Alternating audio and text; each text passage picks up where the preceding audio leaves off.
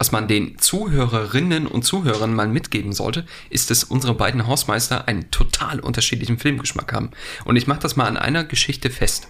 Wir waren gestern, also am Abend vor der Aufzeichnung hier, waren wir essen. Und da hat äh, uns der Professor Dr. Thomas Bayerle hochgebildet erklärt, dass er in der Pandemie die Chance genutzt hat, mal das ganze Marvel-Universum durchzuschauen. Während du, Andreas, gesagt hast, ja, ich hab, kennt ihr Kau? So ein ja. Arthouse-Film, da geht's anderthalb Stunden um Kuhzucht oder sowas, ne? Es geht um eine Milchkuh. Das klingt furchtbar spannend.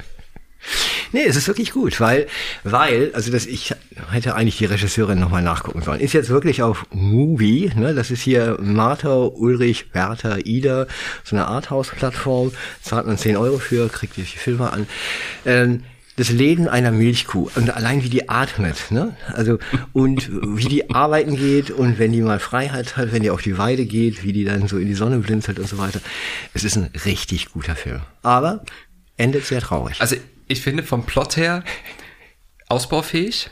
Aber ich kann, mir gut vorstellen, dass das spannend ist. Thomas? Nein, ich zahle im Monat 11,99 Euro für fünf Zugänge auf Netflix, deswegen wird es geguckt. Punkt. Ja. Okay. Er ist schon unterschiedlich, ne? Für zwei Euro weniger kriegst du den vollen Zugang zum Arthouse. Wir haben dafür aber nur Disney Plus wegen den anderen und ich kenne jetzt auch Endgame und ich weiß, Achtung, wer, wer, wer am Schluss stirbt. Nein, das wird hier nicht verraten. Okay, dann nicht. Willkommen bei Die Hausmeister, Immobilienmythen im Podcast mit Thomas Bayerle, Andreas Schulten und dem Moderator Andy Dietrich mit freundlicher Unterstützung von Handelsblatt Inside Real Estate.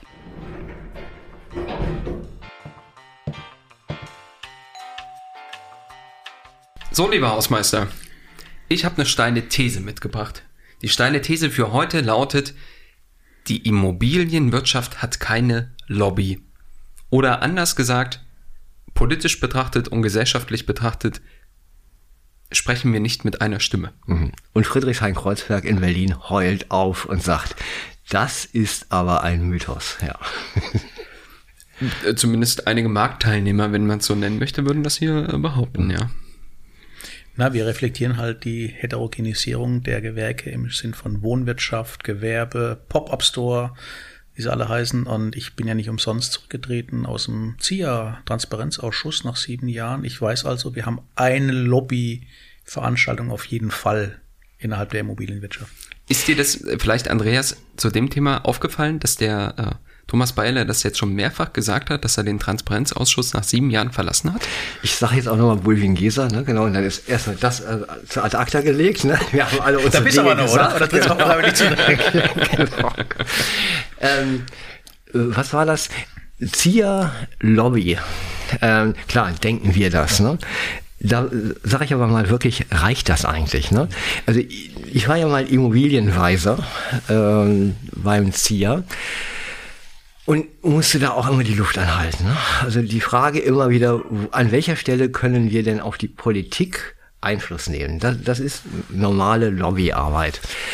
Ähm, wenn aber die Immobilienwirtschaft, unser Mythos, keine Lobby hat, dann muss man ja in den Städtebau gehen, dann muss man in diese soziologischen Strukturen gehen. Äh, wir wollen keinen Neubau, weil Neubau ist doof. Ähm, Immobilienwirtschaft ist ja viel größer als wir das in unserer kleinen Community immer nennen. Ne? Also der ZIA hat ja schon, oder der BFW, der GDW, die machen sich ja auch immer wieder Gedanken, wen nehmen wir denn überhaupt als Mitglieder auf? Ne? Ähm, und das finde ich dann immer ganz faszinierend. Aber Andreas, wir haben ja, wir entspringen ja noch dem Zeitalter, wir kennen ja noch die Grund, die Ursuppe des Lobbyismus namens mit einer Stimme sprechen. Und ich ja, meine das ja. gar nicht mal so negativ, sondern das hat eigentlich genau den Kern getroffen damals vor 25, 30 Jahren mit einer Stimme sprechen, damit die Politik aus der Immobilienwirtschaft, die völlig zersplittert ist, mit einer Stimme angegangen wird. Ja, also von daher ist es nicht eigentlich eine gute Entwicklung meiner Meinung nach. Das, was du sagst, war übrigens 2006, ne? Ganz so lange ist noch nicht her. Oh, 2006. Die ist schon ein bisschen, okay. Also wir können ja erstmal äh, am Anfang so ein bisschen aufklären, wenn wir über den ZIA sprechen, dann meinen wir den Zentralen Immobilienausschuss. Der wurde 2006 gegründet und ist ein sogenannter Verbändeverband. Also in denen sind andere Interessensverbände der Immobilienwirtschaft, gerade so kleinere ähm, Verbände wie der Immobilienverband Deutschland, ähm, andere Verbände. Der GDW äh, als Verband der Wohnungswirtschaft ist da nicht eingetreten, der ist sozusagen parallel. Haus und Grund, der ja die Privateigentümer vertritt, den gibt's auch noch. Es gibt den Mieterbund, der die Mieter vertritt. Aber ich sag mal, diese äh, kleinen Special Interest Verbände sind alle auch im ZIA gebündelt. Und das, was du sagst, die Idee damals war die gleiche Idee, die ja der Bundesverband der deutschen Industrie hat. Der tummelt ja auch die ganzen Spitzenverbände der Wirtschaftsbranchen unter einem Dach. Das hat der ZIA damals auch gemacht. Aber trotzdem haben viele Menschen das Gefühl in unserer Branche, wir haben keine Lobby. Ja, das, ich finde ja auch, das ist immer noch auch paradox. Also ne, wir machen ja unseren Job Jahrzehnte lang jetzt schon und ähm, die Immobilienwirtschaft gibt es einfach nicht. Ne? Das ist ähm, beim WDI, also hier in der Industrie, geht es wirklich darum, ich möchte weiter produzieren können. Ne? Ich möchte nicht zu große Auflagen kriegen. Ich muss hier an der und der Stelle zusehen, dass irgendwelche Schutzzölle äh, mir das äh, Geschäft nicht verhageln. Das ist ja auch richtig. Und beim ZIA oder WFW oder äh, Haus und Grund äh, sieht man zu, dass private Eigentümer äh, und private Investoren nach wie vor eine relativ freie Marktwirtschaft haben. So. Aber das ist ja nicht die Immobilienwirtschaft. Ne? Da kommen die ganzen Genossenschaften dazu. Da kommt die Frage, was ist denn überhaupt ein gerechter Umgang mit dem lebensnotwendigen Gut Wohnung? Ne? Und da können, sorry, da kann die Lobby der sogenannten Immobilienwirtschaft nur die Waffen strecken und sagen, äh, sie haben ganz andere Interessen. Und diese, dieser Ausgleich, dieser politische Ausgleich, ähm, der ja eben am Ende wirklich die gesamte Immobilienwirtschaft umfassen würde. Also jeder einzelne kleine Häuslereigentümer, Wohnungseigentümer ist ja Immobilienwirtschaft und da haben alle ganz andere Interessen. Ich sag, es ist tatsächlich noch nicht der eine, das eine Sprachrohr geschaffen, was sagt, wie funktioniert das eigentlich alles. Das ist ein guter Punkt. Und äh, ich glaube, wenn man die, den Grund dafür eruieren möchte, dann muss man eben, wie du sagst, bei der Struktur der Branche anfangen. Wir sind extrem breit aufgestellt. Du warst Immobilienweiser, das heißt, der äh, Rat der Immobilienweisen, nachempfunden den Wirtschaftsweisen, gibt einmal im Jahr im Frühjahrsgutachten dann die aktuellen Entwicklungen äh, des Marktes heraus. Prognostiziert natürlich so ein bisschen, das kann auch mal sehr steil sein. Ähm, aber eine Grundlage ist ja auch, um mal so ein bisschen die makroökonomischen Daten der Immobilienwirtschaft aufzuzählen. Zum Beispiel, wie viele Mitarbeiterinnen und Mitarbeiter hat denn unsere Branche eigentlich? Wie viele Unternehmen gibt es in unserer Branche? Und da kommst du ja schnell an eine Definitionsfrage. Wer ist eigentlich Immobilienwirtschaft? Ist der Bausektor da mit drin? Sind die Architekten, Planer mit drin? Und du bist jetzt auch bei den Beschäftigten. Also wirklich eine Zahl hatten wir hier auch schon, glaube ich, zweimal. 80 äh, Prozent des deutschen Volksvermögens sind Immobilien. Ne? Das nicht, nicht unsere Autos, nicht unsere Möbel, nicht unsere Kunstwerke und so weiter, was da alles noch da ist. Das sind alles unsere Immobilien. Und das ist schon echt immer heftig. Ne? Also aber äh, lass uns mal die Zahlen trotzdem ein bisschen ausschlachten. Also wie viele sozialversicherungspflichtig Erwerbstätige gibt es in der Branche? Uh. 2,3 Millionen oder sowas. Also es ist auf jeden Fall so, dass ich glaube, äh, in der Statistik jeder Zehnte arbeitet in der Immobilienwirtschaft mhm. in weiter Definition. Mhm. Wir haben über 800.000 Unternehmen.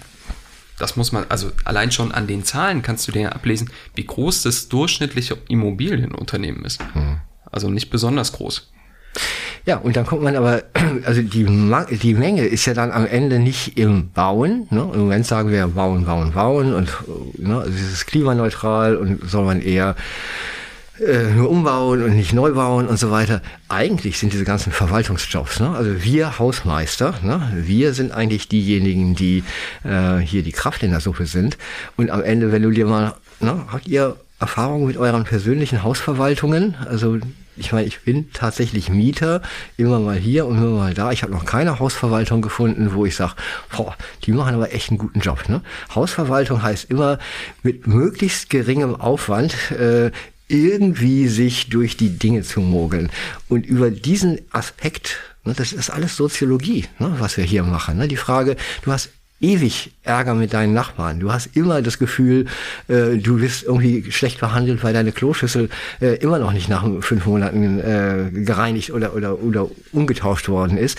Das ist alles Soziologie. Ne? Und da kommen wir doch in die Immobilienwirtschaft rein. Und deswegen gibt es auch dann diese Akteure gegen Lobbyisten, die sagen, die Lobby, die das Ganze in eine elegante Struktur und ne, also in unsere quadratischen Gebäude hier packen will, das ist ja gerade das, was wir nicht haben wollen. Wir wollen ja eine Lebendigkeit und eine Gerechtigkeit haben. Darf ich mal einhaken? Ich bin ja auch noch da. Ähm, stimmt. Ja, stimmt. Aber nein, alles gut. Ähm, ihr beschreibt jetzt seit zehn Jahren quasi oder seit zehn Minuten ähm, immer noch die Marktforschungsphase, wenn es darum geht, die Immobilienwirtschaft darzustellen. Also wenn das so alles stimmt, was ihr sagt, ich schreibe es ja auch mit den Zahlen, dann haben wir noch nicht mal die Stufe erreicht, dass wir mit einer Stimme sprechen, sondern immer noch bei dem Thema, wie viel sind wir denn eigentlich wirklich? Mhm. Also es heißt, ähm, also wir können nicht genügend sein, aber wir sind halt eine Querschnittsfunktion und das ist halt immer noch das A und O. Und deswegen glaube ich auch, wir werden nicht jetzt mit einer Stimme sprechen, wir werden immer eine heterogene Kommunikationskanäle führen. Und jetzt mal die andere Perspektive. Ich sitze im Bundestag und ich kriege jeden Tag 40 Schreiben von Lobbyisten ähm, ich möchte mich informieren, das ist die Hauptinformationsgeschichte. Wenn ich aber nicht mal weiß, wie viel das wir sind, ja, dann wird es halt schwierig. Also von daher, mit dem Gespräch jetzt gerade eben, hinterfragt man schon, was man die letzten Jahre gemacht hat. Also wir sind Teil einer großen Marktforschungsinitiative, um endlich mal äh, die, die drei, vier Eckdaten einzurahmen, wie viel wir sind, wie viel wir umsetzen und wie viel CO2 wir pro Gewerk da rausdonnern. Ja, also alles Dinge, die so schätzen, zählen, gewichten, wiegen, gar nicht mal so richtig da sind. Mhm. Und trotzdem tun wir so, als wären wir die wirtschaftlich stärkste Branche. Also mit Verlaub, das ist nicht so ganz wahr. Ne? Lass mich super Punkt. Lass mich da vielleicht nochmal, also wann spürt man, dass man keine Lobby hat? In dem Moment, in dem man Regulatorik ungefiltert abbekommt. Ja, schaut euch mal zum Beispiel den Automobilverband an. Der hat einen extremen Einfluss in Berlin und vor allem in Brüssel. Das spürst du in der Politik. Selbst die, äh, ich sag mal, grünen Ministerämter, die jetzt vergeben wurden, stehen dem Automobilsektor relativ nah. Das liegt aber daran, dass der Automobilsektor natürlich ganz anders aufgestellt ist. Da sind keine Autoverkäufer mit drin im Automobilverband. Da sind die großen Autohersteller und vielleicht einige hm, ja. Zulieferer. In unserer Branche geht das ja gar nicht. Also wir haben ein paar große Unternehmen, aber ich habe es ja schon mal gesagt, fragt mal nach zehn Immobilienunternehmen, zählt mal zehn auf. Wir können das alle. Aber ja. Aber das ist ja gerade der Punkt, warum eben ein Verband der Verbände, wie der zentrale Immobilienausschuss das sein möchte, eigentlich auch nicht funktioniert. Also deswegen haben wir einen GDW, der für die öffentlichen Wohnungsbestände zuständig ist. Deswegen haben wir ein Haus und Grund, der für die Kleineigentümer zuständig ist, weil jeder letztendlich andere Interessen hat. Ich muss aber dazu sagen, wir wissen erstens nicht, was passiert wäre, wenn es keinen ZIA gäbe. Also mhm. wie rabiat die Regulatoren gekommen wäre. Und ich finde schon, dass der ZIA funktioniert. Aber ich muss das natürlich sagen, vielleicht hier mal im Sinne der Transparenz der Zieher hat auch mal meine Miete bezahlt. Mhm. ja, also absolut ist der Zieher stark und er, die, am Ende ist es ja auch eine Frage, welche Themen, also wo, an welcher Stelle möchte ich denn in die Politik eingreifen? Ne? Es ging beim Zieher sehr viel auch um Klimapolitik. Also welche Art von Klimastrukturen könnte denn eine Immobilienwirtschaft tatsächlich auch schultern? Und dann kamen halt jetzt diese ganzen Förderung, Fördermöglichkeiten oder auch vollkommen richtig von SIA zu sagen, bitte Technologieoffenheit. Also hört auf mit diesen Styropor-Arien, äh, die wir da aus irgendwelchen Gründen von irgendwelchen anderen Lobbys veranstaltet haben. Also vollkommen richtig. Aber ich komme nochmal zu diesem sozialen und diesem Gerechtigkeitsthema. Es gibt ja auch Verbände, oder das sind Vereine, Immofilien. Sagt euch das was? Äh, das ist auch so eine ganz, ja, eine relativ kleine Gruppe noch, die tatsächlich dieses wer nutzt denn eigentlich Boden und wer darf bestimmen, wer Boden, Immobiliennutzung, wie auch immer organisiert. Ne? Äh, da bin ich irgendwann auch Mitglied geworden. Das sind wirklich eher so, ich sag mal, grün, alternative, äh, genossenschaftliche Ideen, die da gemacht werden. Und da sage ich auch immer, da bin ich gerne Mitglied und zu sagen, das geht komplett unter. Ne? Also diese Frage, wenn wir jetzt auch ESG haben, also Environment Social Governance, also wir müssen uns eigentlich auch um Minderung von Armut äh, Gerechtigkeit in der ich, also in den ich, ich bin ja immer noch da. Ich wollte nur gerade schauen, ob du noch da bist. Nein, ich bin noch da, ja. Aber dieses flammende Plädoyer von Andreas ja, wollte ich jetzt hier nicht abwürgen. Da komme ich mal mit einer Keule namens, man hat es vor zwei Wochen wieder gesehen, also Ende Januar, ähm, ähm, als unser fin äh, Wirtschaftsminister Finanzmarkt politisch das Programm gestoppt hat für die Häuslebauer. Also mit einer Worten KfW-Förderung. KfW-Förderung, ja. ja. Ich wollte es ein bisschen theatralisch ausdrücken, aber danke für KfW-Förderung. Ähm, wir argumentieren, wir sind als äh, Branche jemand, die Sendungsbewusstsein ist und auf einmal wird man von hinten erdolcht, ja, in Anführungsstrichlein, ja, von einem Vertreter des Finanzministeriums, wenn man es mal so theatralisch sieht jetzt. Also, was ich damit sagen möchte, ähm, Lobbyismus hat ja immer diesen Kontext, von dem ist es immer so negativ konditioniert wie Gentrifizierung auch, ja. Aber Lobbyismus, ich vermute mal, NGOs haben auch jede Menge Lobbyisten. Ob man jetzt meine Hände anklebe in Berlin auf der Straße oder ob ich durch Frankfurt marschiere, ja. Ähm, Lobbyismus ist für mich erstmal Informationsbring- Schuld, Pflicht, Pflicht. Naja, es ist ja schon so, wenn du in der Politik tätig bist, dann willst du dich nicht mit 100 Immobilienunternehmen austauschen oder noch schlimmer mit 1000 oder 100.000. Du willst schon mit einzelnen Playern reden und die sollten idealerweise die Interessen von vielen kanalisieren. Und dafür gibt's, glaube ich, also in Deutschland ist der Begriff Lobbyismus tatsächlich sehr negativ geprägt. In den USA sieht es vollkommen anders aus. Lass aber die National Riffle Association mal außen vor. Aber NRA ist ich habe mich aber jetzt mal, komm, ich habe mich ja echt wie immer total intensiv vorbereitet und habe letzte Woche mit meinem Bundestagsabgeordneten zufälligerweise gesprochen. Der stand vom Supermarkt darum ähm, und dann ähm, kam ich natürlich nach dem Motto Lobbyismus und dann wusste er es gar nicht mit anzufangen. Lange Rede, kurzer Sinn. Er sagt, äh, Lobbyisten sind die, die von oben kommen auf ihn mit Informationen und sein Mittwochs nachmittags äh, oder samstags morgens äh, Sprechstunde mit den Bürgern im MTK und HG-Kreis sind die von unten. Und dieses Bild von oben, von unten gibt für ihn eine Meinung. So, das ist aber ein gutes Ganz kurz, und dann kommt noch der Fraktionszwang mhm. dazu. Also mit anderen Worten, ähm, ich fühle mich in dem Thema eigentlich relativ wohl, ja, mit dem Lobbyismus. Es wird halt immer so ein bisschen dargestellt, als wäre das irgendwie so die, so die Speichlecker, die dann Geld über die schieben. Das war mhm. ja alles mal früher, wenn man ehrlich ja. ist, ja. Ähm, bin auch für Transparency äh, Regulation und alle tolle Sachen, aber Kirche im Dorf lassen, für mich ist es immer noch ein Teil von einer ganz großen Marktforschung und Wikipedia-Initiative nach dem Motto, wir machen euch mal schlau, von mir aus wertend, aber ich unterstelle dem, der hört, dass er trennen kann zwischen, wo beginnt die Werbung und wo ist Information. Mhm. Du hast richtigerweise von oben und von unten gesagt. Ne? Also die Frage der Glaubwürdigkeit einer Lobbystruktur. Ne? Also wenn ich äh, Lobbyist für äh, Väter als Kindergärtner äh, unterwegs bin, dann renne ich offene Türen ein. Wenn ich aber Lobbyist für die Immobilienwirtschaft bin, dann ist, dann ist es schon richtig hart. Ne? Äh, also die Frage, warum ist denn das so? Und musste man dann in der Lobbyarbeit nicht tatsächlich auch etwas verändern? Ne? Also das ist, ich, ich finde, wenn wir sagen, der Mythos ist, die Immobilienwirtschaft hat keine Lobby, wir reden gerade, natürlich hat die ihre Lobby, nur machen die ihre Arbeit eigentlich gut. Ne? Also ist es so, dass man in den politischen deutschen Kontext, den wir gerade alle sehen, den Problemen, die wir auch alle sehen, äh, also ich sag mal, ein CO2-Ausstoß ohne Ende, eine soziale Ungerechtigkeit ohne Ende, äh, machen die denn eigentlich den richtigen Job? Ne? Also, also ist mich und, ja. aber beantwortet die Frage mal selbst. Machen die einen guten Job? Äh, nee, sie machen den Job immer noch von oben. Also das ist ja das, was äh, Thomas gerade gesagt hat. Also bemühen sich natürlich immer wieder auch so ein bisschen das Deckmäntelchen umzuhängen und sagen, ja, ja, wir machen jetzt auch Klimaneutralität und wir machen jetzt äh, ne, da gab es auch diesen Film, äh, wir bauen ja eigentlich die Stadt. Ne? Wir geben dem Raum. Ja, ja, ja. Boah, wie anmaßend ist das denn? Und ich meine, dass da irgendwann dann auch die Politik sagt, sag mal, ihr habt aber einen Vogel, oder? Äh, also ihr kommt gerade mit also Geld, äh, also Hosen voller Geld daher und dann sollen wir euch jetzt auch noch lieb finden. Das geht nicht. Ne? Siehst du das auch so? Äh, ich sehe ich es tendenziell ähnlich. Jetzt auch da keine Anekdote, sondern eine traurige Geschichte. Als es damals losging mit der Corporate Social Responsibility vor zwölf Jahren, also Nachhaltigkeit in der, in der, in der Ursuppe, ja, ähm, kam die Zahl hoch. Immobilien haben weltweit, sind verantwortlich für 30 Prozent CO2-Ausstoß. Und eine meiner ersten Fragen war, ja, stimmt das? Dann konnte man keine, also der UN-Principle irgendwas da gesagt, so finde ich, okay, ist in Ordnung, Quelle angegeben, alles gut. Auf meinen Vorschlag dann zu sagen, aber wollen wir nicht mal die deutschen Gewerke, also mit der Fußnote natürlich sind die wahrscheinlich ein bisschen effizienter als vielleicht die rumänischen, ohne dass es werten klingt, aber wahrscheinlich schon. So, ja, mh, mm, äh, mh. Mm. das heißt, die Branche hat damals schon, und ich möchte es nicht besser besserisch verstanden wissen, sagen, eigentlich hätte man mit dem Thema rausgehen müssen, wir als Branche stehen für 18,4 oder 35 und nicht wieder eine externe Partei uns was aufstülpen lassen, was der Kern, die DNA von allem ist. Also damals gebe ich zu, war das noch nicht so dramatisch sichtbar, zehn Jahre später, zwölf Jahre über ESG und Dekarbonisierung, ja. Aber das war damals, wir lassen uns als Branche, weil wir heterogen sind, immer so Themen aufdrücken. Und wenn man, ich bin halt einfach der Marktforscher schlechthin, dann muss aus unserer Branche, muss dieser Zahlensalat kommen mit einer Interpretation und da beginnt der Lobbyismus. Aber grundsätzlich die Vorstufe, und das sehen wir immer noch nicht, wie viel sind wir, was machen wir, wie viel CO2, Wertschöpfungsketten, bla bla bla, Hausmeister.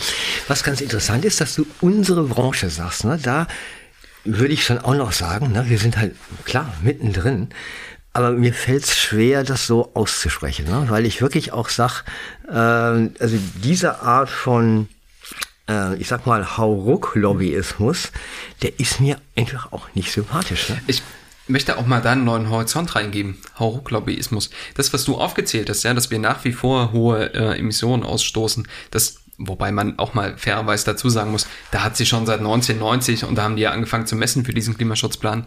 Da hat sich schon echt viel getan, ja, also im Vergleich zu anderen Sektoren. Aber gut, jetzt verfalle ich wieder in meinen Lobbyismus-Sprech.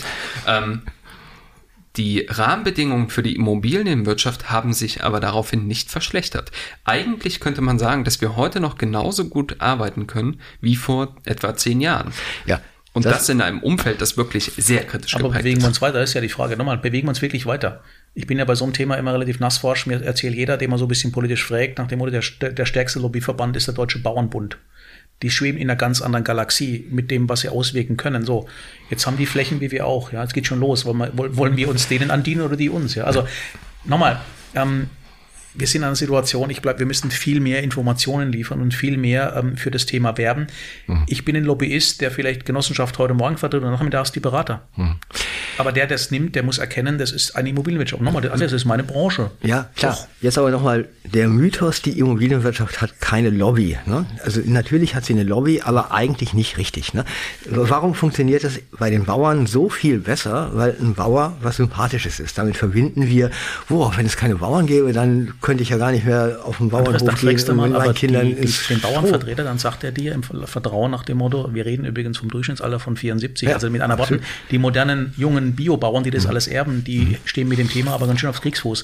Und das haben wir als Branche jetzt mal immobilientransfermäßig nicht so wirklich bisher. Ja. Mhm. Auf der anderen Seite sind wir viel breiter aufgestellt. Mhm. Und bei denen beispielsweise wollen die ganzen Maschinenbauer auch rein, ja, nur damit man mal so ein anderes Weltbild bekommt. Ja. Die sind genauso heterogen, die kann man halt eher an, anfassen, angreifen nach dem Motto, okay, Bauer ist irgendwie so Graslandkuh und überhaupt und wir sind halt so wieder alles, ja. ja. Wo wir wieder bei deiner Kuh wären. ja, genau. Aber ähm, vielleicht da auch nochmal, bei den Bauern gibt es eine Interessenskonkurrenz. Die wollen natürlich Subventionierungen, ähm, die wollen, ähm, ich sag mal, einen Werterhalt. Ähm, bei uns gibt es das nicht. Schau dir allein mal das Thema Eigenheimförderung an. Wir haben einen riesigen Mietwohnungsmarkt, der institutionell ist an vielen Stellen. Ja, natürlich auch Kapitalanleger, aber ich sag mal, da gibt es auch viele große äh, private und öffentliche genossenschaftliche. Wir haben aber genauso viele MaklerInnen, die Geld damit verdienen, Eigentumswohnungen zu verkaufen. Das heißt, beim Thema Eigenheimförderung wirst du nie eine gemeinsame Stimme hinbekommen. Ja, das liegt aber an, wobei, da bin ich ja immer, das hatten wir auch schon mal, da bin ich mal gespannt, wie sich die Grünen entwickeln werden in den nächsten zehn Jahren. Ne? Das, also Eigenheimförderung war eine klassische CDU-SPD-Geschichte. SPD will Mieter, CDU will Eigentümer haben. Ne? Halte ich auch für, können wir mal ökonomisch vor- und Nachteile diskutieren. Aber Andy, ganz ehrlich, wir haben jetzt mal, nochmal, ich bin ja auch bei dir, aber ähm, die Bauern, jetzt mal Beispiel, die haben viel, aber haben vor allem den Milchpreis als die DNA-Variable, die in der Tagesschau kommt. Wir haben, wir haben auch Mietpreise. Also wir haben auch schon was zu bieten, aber wir werden halt wieder zerfasert, indem wir halt nicht sagen, lassen Sie jetzt mal billig eine Legislaturperiode und diese scheiß Mietpreise mal in den Vordergrund stellen. Jetzt kommunikativ ein bisschen plump sicherlich, ja, aber logisch her. Nein, wir tun uns, wir überholen uns immer wieder selbst mit uns und jetzt müssen wir die Facility Manager auch noch zu Wort kommen lassen ja, ja, wegen. Lohndumping.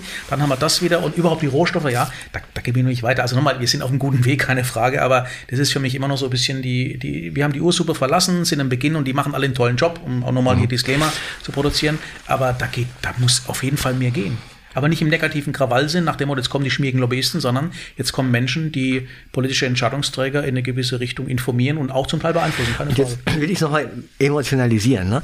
Die Immobilienwirtschaft hat keine Lobby, dann geht man, oh, die arme Immobilienwirtschaft. Ne? Hat, ja, hat, klar. Hat, aber dann sind wir in der Spirale äh, drin, genau, nach dem Motto, ja, ja aber, das haben sie nicht verdient. Aber warum, warum ist das so? Kann man, face it, baby. Ne? Also warum glaubt man der Immobilienwirtschaft nicht, dass sie wirklich kluge, hehre, Ziele hat, die unser gesellschaftliches Leben erleichtern können. Ne? Man unterstellt immer wieder, nee, also die machen einfach ihren Reibach. Und das schaffen also die wenigsten Verbände von uns. Und da würde ich schon sagen, der Zier wirklich nicht, ist da nicht ganz weit vorne. Da ist so ein GDW oder so, weil er halt einfach die öffentlichen Wohnungen hat, ein bisschen ja, eher in der Lage, guck mal, wir machen es doch eigentlich ganz richtig wirklich dieses Thema Eigentum verpflichtet. Ne? Das ist eigentlich der Kern der ganzen Geschichte. Wenn das unsere Lobby Gruppen hinkriegen könnten, dass man an, der, an verschiedenen Stellen sagt, wir sind uns dieser Verantwortung bewusst. Ne? Für dich als Kommunikator, wir sind uns der Verantwortung bewusst, musst du immer sagen. Ne? und, und wenn das dann mal wirklich auch glaubhaft äh, übertragen würde, dann wäre tatsächlich auch eine Lobbyarbeit tatsächlich sinnvoll oder oder oder oder wirk wirkmächtiger und wirklich diese Frage sind wir denn eigentlich gut beraten mit sehr vielen Mietwohnungen? Das ist für mich so in den letzten zehn Jahren in Sachen von Finanzkrise und jetzt die Niedrigzinspolitik habe ich gesagt, uh, das war nicht so intelligent. Also eigentlich hätte jetzt in den letzten zehn Jahren jeder Mieter Eigentümer werden müssen, ähm, um halt einfach, ja. Also Andreas meint, wir haben ein sehr diffuses Bild, jemand draußen hat. ja, genau. Also hast du jetzt viele Worte verwendet, aber ja, ähm, zum Schluss möchte ich nochmal eine Anekdote loswerden. Wusstet ihr, dass der Zier, der hat ja unter den Linden früher gesessen, da war ja sein Büro, also direkt über dem äh, Café Einstein, unter den Linden 42 oder so müsste das sein. Was für das politische Berlin immer dieses Café Einstein, da machst du deine äh, Sondierungsverhandlungen. Ne? Und dieses Haus, in dem der Zier gesessen hat, wurde im politischen Berlin als Haus des Bösen bezeichnet. Unter dem Zier hat der Deutsche Zigarettenverband gesessen und über dem Zier der äh, Investmentverband. Und dann gab es noch einen Projektentwickler im Haus ganz oben, der hatte die geilste Dachterrasse. Und das wurde als Haus des Bösen bezeichnet. Fand ich wunderbar bezeichnet. Und da hast du dann irgendwann gesagt, das hältst du nicht länger aus. Nö, ich habe mich da wohl gefühlt. Aber die Zigarettenlobby baut keine Sozialwohnungen, wir schon. Da sind wir mit der Bringschuld der Information, diffuse ja. Gemengelage. Aber als Anekdote finde ich es total toll. Wusste ich ja, nicht gehört. Das ist das aber Zigarettenindustrie bringt Genuss und bringen wir mit unseren Gebäuden Genuss. okay. Ja, vielen Dank, lieber Hausmeister. Sie wollen die aktuellen Entwicklungen der Immobilienbranche zukünftig nicht nur auf die Ohren bekommen? Mit dem Fachbriefing Handelsblatt Inside Real Estate erhalten Sie zweimal wöchentlich exklusive Nachrichten zu den Trends und Technologien der Immobilienbranche. Als Newsletter direkt in Ihr E-Mail-Postfach. Testen Sie das Fachbriefing jetzt für einen Monat unter www.handelsblatt.com slash Real Estate Fachbriefing. Den Link finden Sie auch in unseren Show Notes. Diese Folge ist ein Produkt von Strategiekollegen und wurde in Zusammenarbeit mit NextGen Media produziert.